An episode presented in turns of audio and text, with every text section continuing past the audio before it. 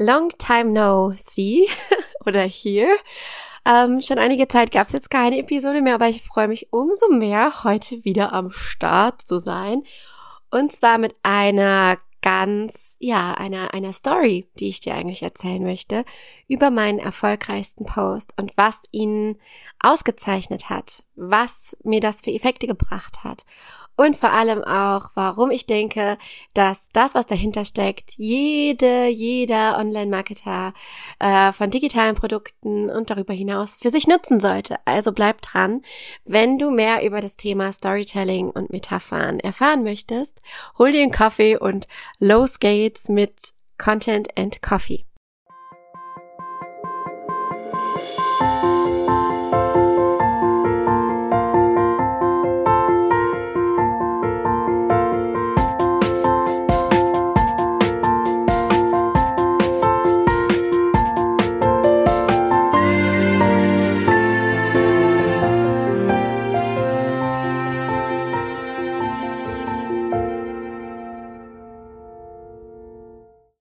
Während alle wahrscheinlich jetzt total platt von der OMR, vom Online Marketing Rockstars Festival, wieder zu Hause ankommen und total fertig sind von den ganzen Eindrücken, lag ich hier zu Hause, hatte Periodenschmerzen und ja, hab mir das Ganze von außen schön angeschaut. Nee, aber ähm, Spaß beiseite. Ich war dieses Jahr nicht bei der OMR. Letztes Jahr war ich ja dort. Dieses Jahr war es nicht zu organisieren mit Kind und Kegel und irgendwie muss das ja auch alles immer terminlich passen. Schade, aber ich ähm, war trotzdem ganz froh, dass ich das Ganze so ein bisschen von außen diesmal beobachten konnte und mich trotzdem an den wichtigsten Erkenntnissen freuen kann, denn ich habe ja ganz tolle Netzwerkkolleginnen, die mir dann schön berichten, was so die wichtigsten heißen News sind. Ich bin auf jeden Fall schon ganz gespannt. Wenn du auch bei der OMR warst, dann schreib mir doch mal eine Nachricht, was so deine, ja, deine Top-Erkenntnisse waren, wenn es um das Thema Content Marketing geht. Und auch wir tauchen heute wieder ein, denn ich möchte über ein Thema sprechen, was mir wie immer natürlich total am Herzen liegt. Und das ist das Thema Storytelling. Und dazu direkt mal eine Story. Im Jahr 2021, stell dir mal ganz kurz vor, ähm, spulen mal ein bisschen zurück. Wir spulen zurück in das Jahr 2021, in den August. Und du siehst mich jetzt, wie ich vor meinem Spiegel stehe wie eigentlich jeden Morgen, mich betrachte und ein Kleid trage, das so vollkommen geknittert ist, dass, naja, die meisten, zumindest alle, die, die ich so kenne aus meinem Umfeld, meine Mutter eingeschlossen, sagen würden, nee, also bevor du damit raus kannst, da muss das erstmal gebügelt werden. ja, so stehe ich dann also da vor dem Spiegel und denk mir so, ja, was machst du jetzt? Packst du jetzt das Bügeleisen raus? Keine Ahnung, wo das ist. Irgendwo im Keller. Ähm, wahrscheinlich müsste ich das erstmal entstauben und das Bügelbrett ja lange nicht gesehen. Aber so kann man das Kleid ja nicht tragen. Oder etwa doch. Und dann beginnt so ein innerer Monolog, wo ich mit mir selbst kämpfe und mich selbst, ja, eigentlich äh, battle zu dem Thema Bügeln. Wie stehe ich eigentlich dazu? Möchte ich meine Kleidung bügeln? Bin ich diejenige, die nur mit äh, perfekt glatter, glatt gebügelter Kleidung rausgeht und äh, den Anschein einer, ja, einem, eines strukturierten und ähm, ja, sagen wir, erwachsenen Lebens erweckt. Also, dass ich einfach so wirke, als hätte ich mein Leben wirklich im Griff. Oder gehe ich mit dem knittrigen Kleid raus und trage es mit Stolz und ja, entscheide einfach für mich selbst, dass nicht zu bügeln eine Lebenseinstellung ist, die mir ganz, ganz, ganz viel Zeit einspart. In dem Moment 2021 habe ich genau gedacht, ah, diesen Gedanken, der ist ja wohl bahnbrechend, den teile ich mal auf Instagram. Zunächst habe ich das nur in einer Story gemacht. Habe also in einer Story quasi geteilt, so ja hier ähm, so und so bügeln ist doch scheiße, seht ihr das auch so? Habe eine Umfrage gemacht und ich wurde mit Nachrichten dazu überhäuft. Was erstmal passiert ist, ist, dass mir alle ihre persönliche Ansicht zum Thema Bügeln geschickt haben, geschildert haben, mir ganz, ganz viele gedankt haben dafür, dass ich das endlich mal ausspreche, dass Bügeln reine Zeitverschwendung ist.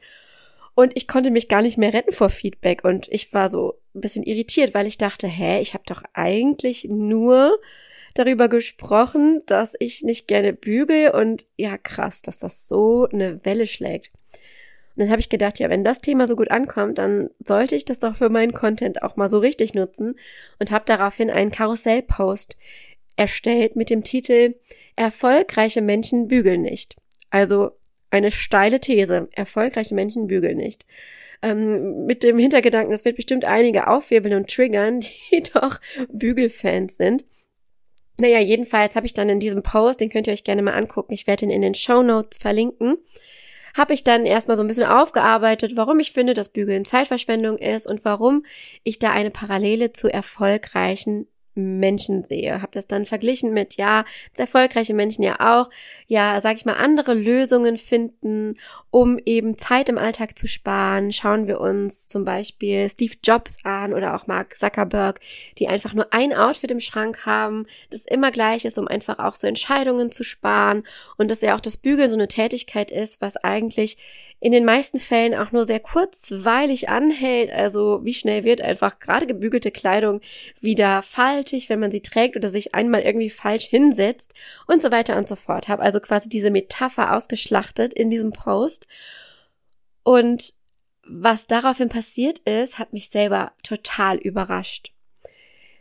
Bis heute Zwei Jahre später ist nämlich dieser Post einer meiner erfolgreichsten, die ich jemals veröffentlicht habe.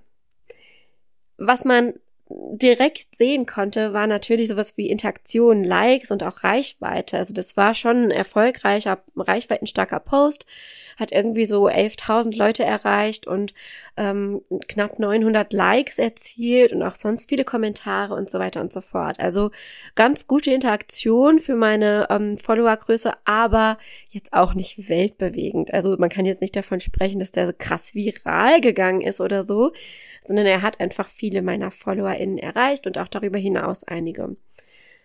Aber die Effekte, die ich durch diesen Post spüren durfte, die haben mich viel mehr beeindruckt als das, was man in Zahlen da irgendwie messen und ablesen konnte. Bis heute, zwei Jahre später, also wir haben jetzt gerade Mai 2023, werde ich noch regelmäßig auf diesen Post angesprochen. Und das ist doch einfach krass, oder?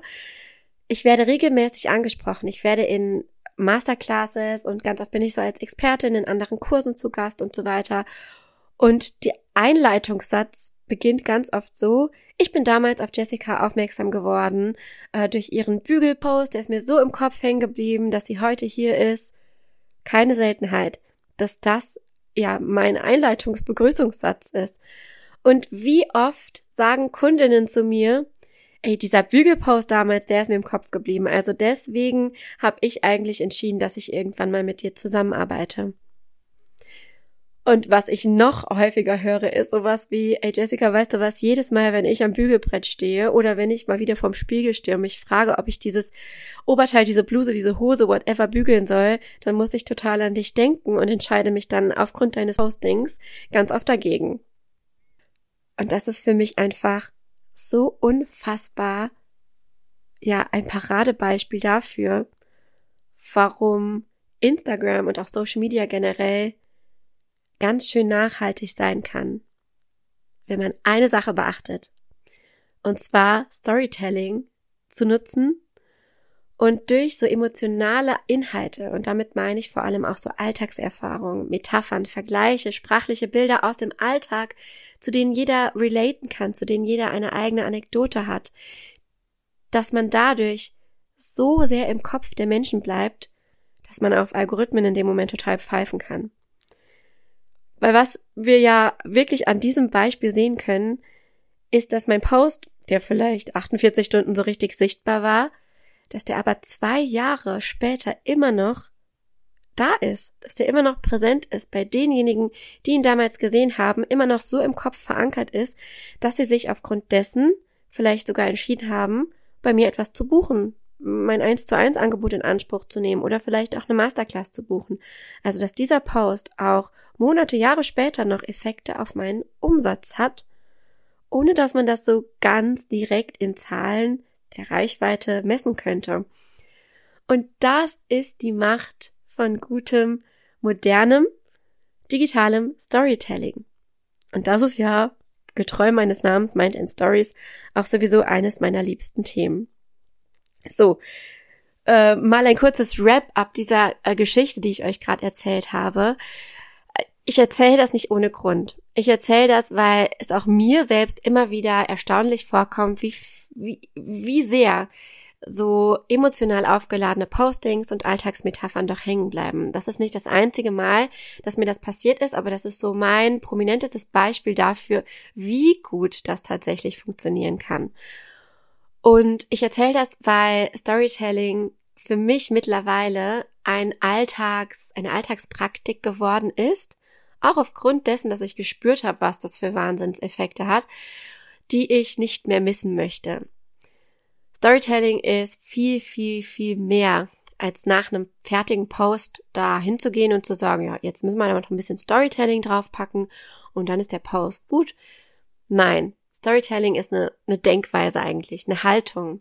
Es ist die ganze Art und Weise, wie man ans Content kreieren herangeht. Und das kann man nicht nur nutzen für Instagram-Postings, sondern auch für Podcast-Episoden, für Skripte, die man für YouTube, für äh, Vorträge, für alles schreibt. Storytelling ist eigentlich so die Kernessenz, wenn es um das Thema, ja, Inhaltserstellung geht. Es ist die Art und Weise, wie du da herangehst. Kopfkino ist hier ein gutes Stichwort, ne? Also, vielleicht hast du schon mal erlebt, dass du irgendjemandem so an den Lippen kleben konntest oder musstest, dass du es einfach süchtig nach den Worten warst und nicht mehr aufhören konntest das Kopfkino, dass Bilder in deinem Kopf entstanden sind und du gar nicht anders konntest, als dir etwas vorzustellen, visualisieren. Und vielleicht ist dir das auch mit meiner Story, die ich dir am Anfang dieses Podcasts, mit diesem Post und mit dem, mit der Situation, wie ich vorm Spiegel stand und mein Kleid betrachtet habe und so weiter. Vielleicht ist es dir da so ergangen, dass du da auch Kopfkino hattest. Und dass dir das noch ganz, ganz lange im Gedächtnis bleiben wird, weil das irgendwas in dir ausgelöst hast weil auch du vielleicht dich gefragt hast, hm, bügel ich eigentlich oder nicht, weil du irgendeine Art von Haltung dazu gebildet hast, weil eben das Ganze so emotional aufgeladen ist.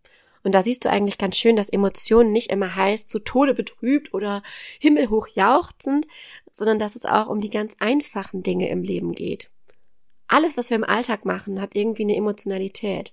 Und ich glaube, zu so klassischen Themen wie Bügeln, Kochen, ähm, anderen Hobbys hat fast jeder eine, eine Assoziation, weil das der Alltag das ist, was uns mit anderen verbindet.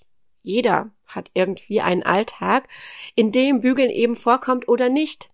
Weil ich glaube, jeder, fast jeder halbwegs erwachsene Mensch hat sich schon mal die Frage gestellt, sollte ich das jetzt bügeln oder nicht? Oder vielleicht kriege ich das irgendwie anders hin, dass die Kleidung glatt wird und dass ich vernünftig aussehe oder eben auch ganz bewusst nicht. Also jeder hat da irgendeine Art von Verbindung zu, Relation, kann damit relaten, wie man so schön sagt. Und da kommt einfach auch die Strategie ins Spiel. Weil was natürlich zufällig, wie in meinem Fall, funktionieren und einschlagen kann, kann man auch ganz bewusst machen, kann man auch ganz bewusst in die Welt setzen.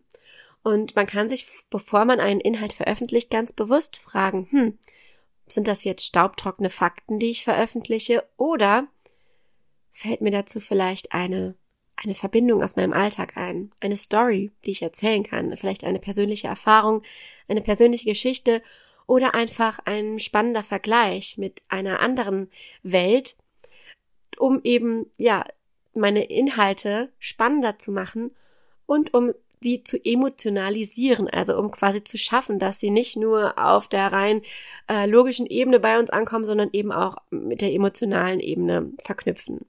Und wir wissen einfach, dass Emotionalität besser ankommt und auch in unserem Gehirn ganz, ganz andere Dinge auslöst, als das eben reine Fakten jemals könnten.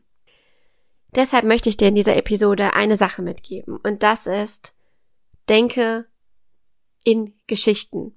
Fange an, deine Beiträge zu überdenken. Und drei Sachen, die du ganz einfach machen kannst, also was ich dir wirklich empfehlen kann, wie du starten kannst damit, sind folgende. Punkt eins: lasse Ideen reifen. Und das meine ich wie folgt.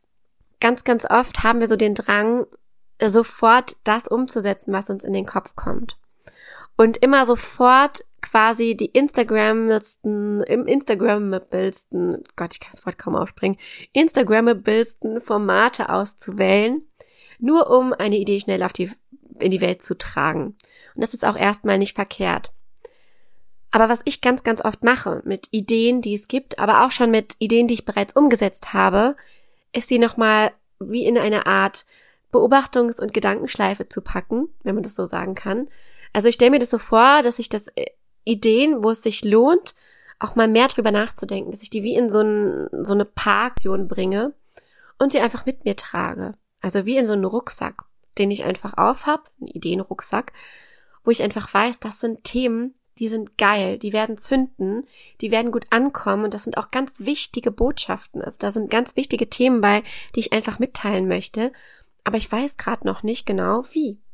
Und dann trage ich die mit mir rum und habe mir antrainiert, in meinem Alltag offen mit einem sehr, sehr offenen Content-Auge, mit einer Content-Brille sozusagen durch die Welt zu gehen. Also ich habe quasi einen Rucksack auf und dabei eine Brille an, wenn wir jetzt metaphorisch sprechen, und schaue die Welt durch diese Content-Brille an, durch diese Storytelling-Brille eigentlich.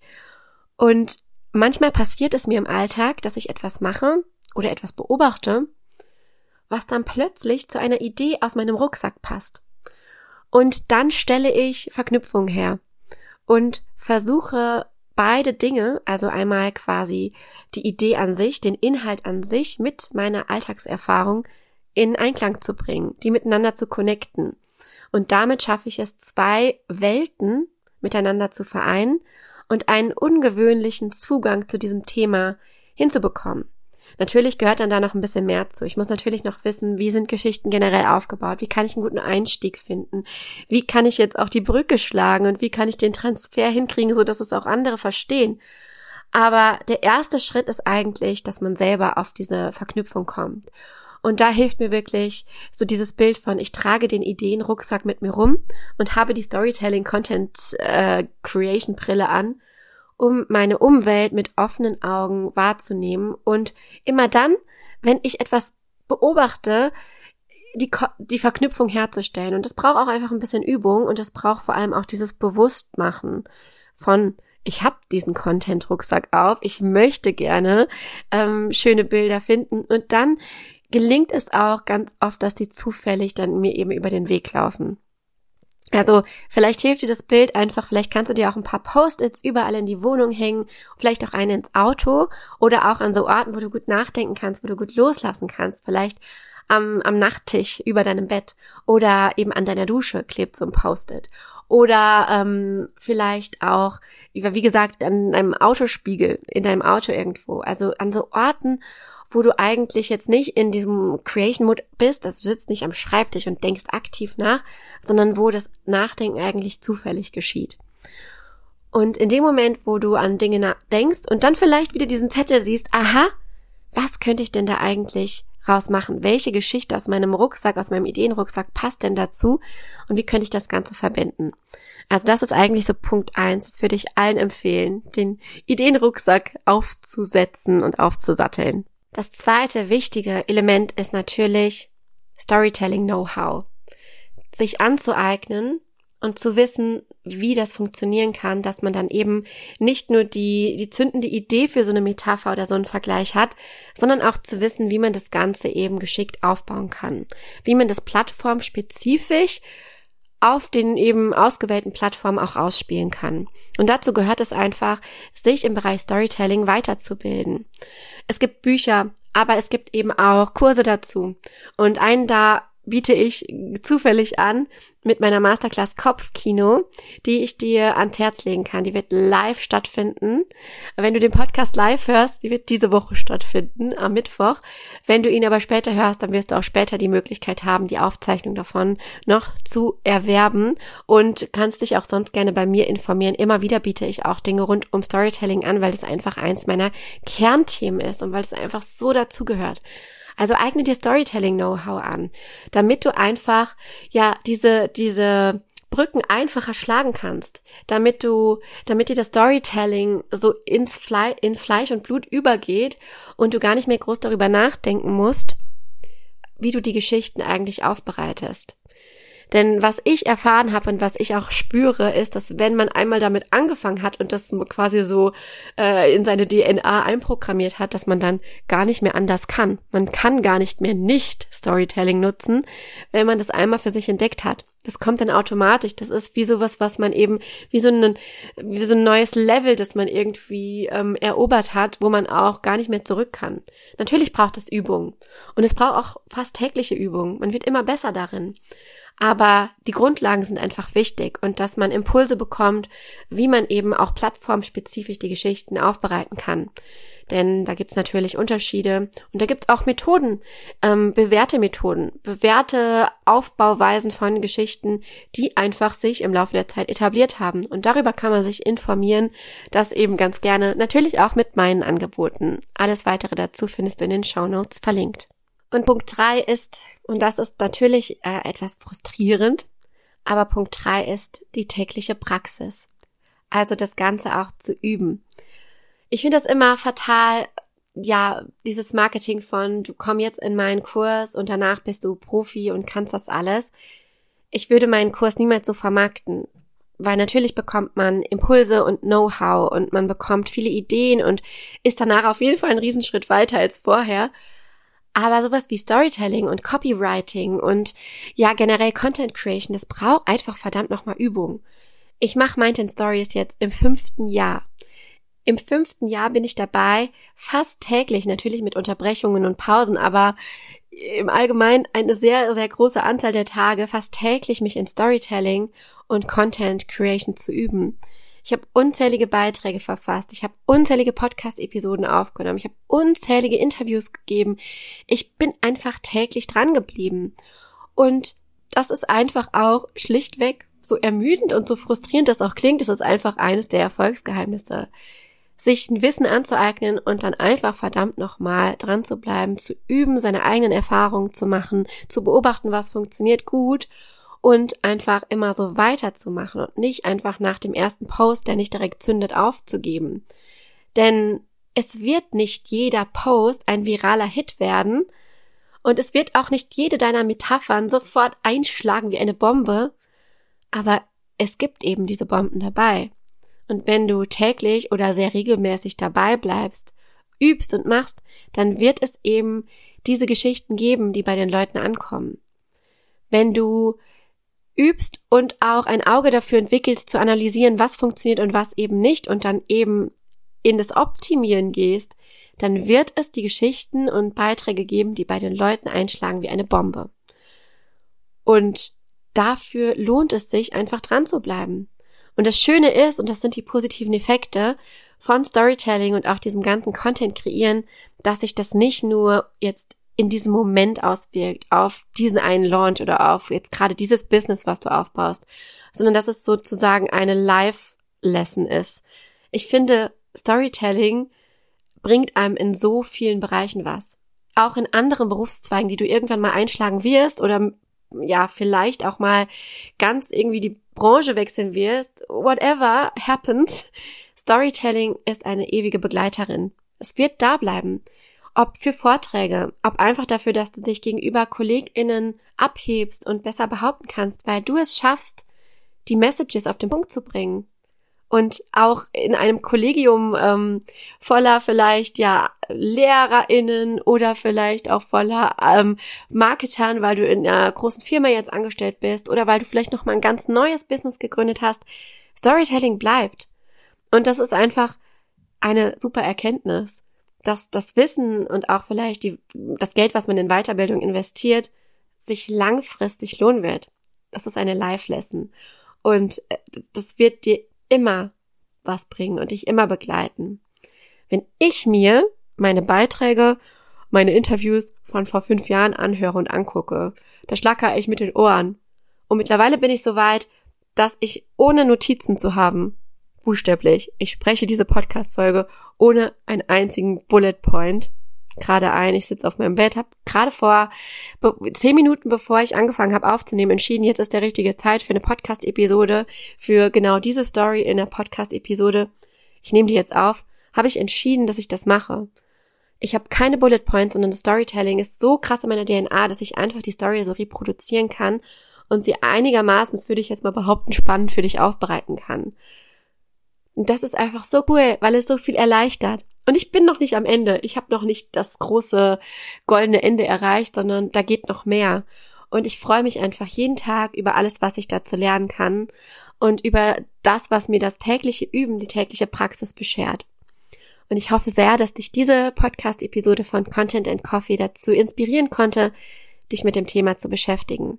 Das nicht als kurzfristige Investition zu sehen, die dir jetzt bei einem Launch weiterhilft, sondern dass du das als Live-Lesson ansiehst. Und dann ist das sehr schnell wieder refinanziert. Egal, was du für Bücher, Kurse oder irgendwas zu diesem Thema ausgibst.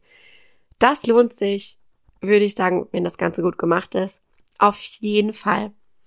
Also, wenn du Bock hast auf die Masterclass Kopfkino, ob live oder in der aufgezeichneten Variante, klick mal in die Show Notes und schau dir das Ganze an. Und ansonsten hoffe ich auch, dass du aus der Episode heraus schon ganz, ganz viel mitnehmen konntest. Ich freue mich wie immer, wenn du weiter dabei bleibst, wenn du diesen Podcast teilst und super gerne eine Bewertung hinterlässt. Auch so ein schriftliches Feedback finde ich immer mega, das zu lesen.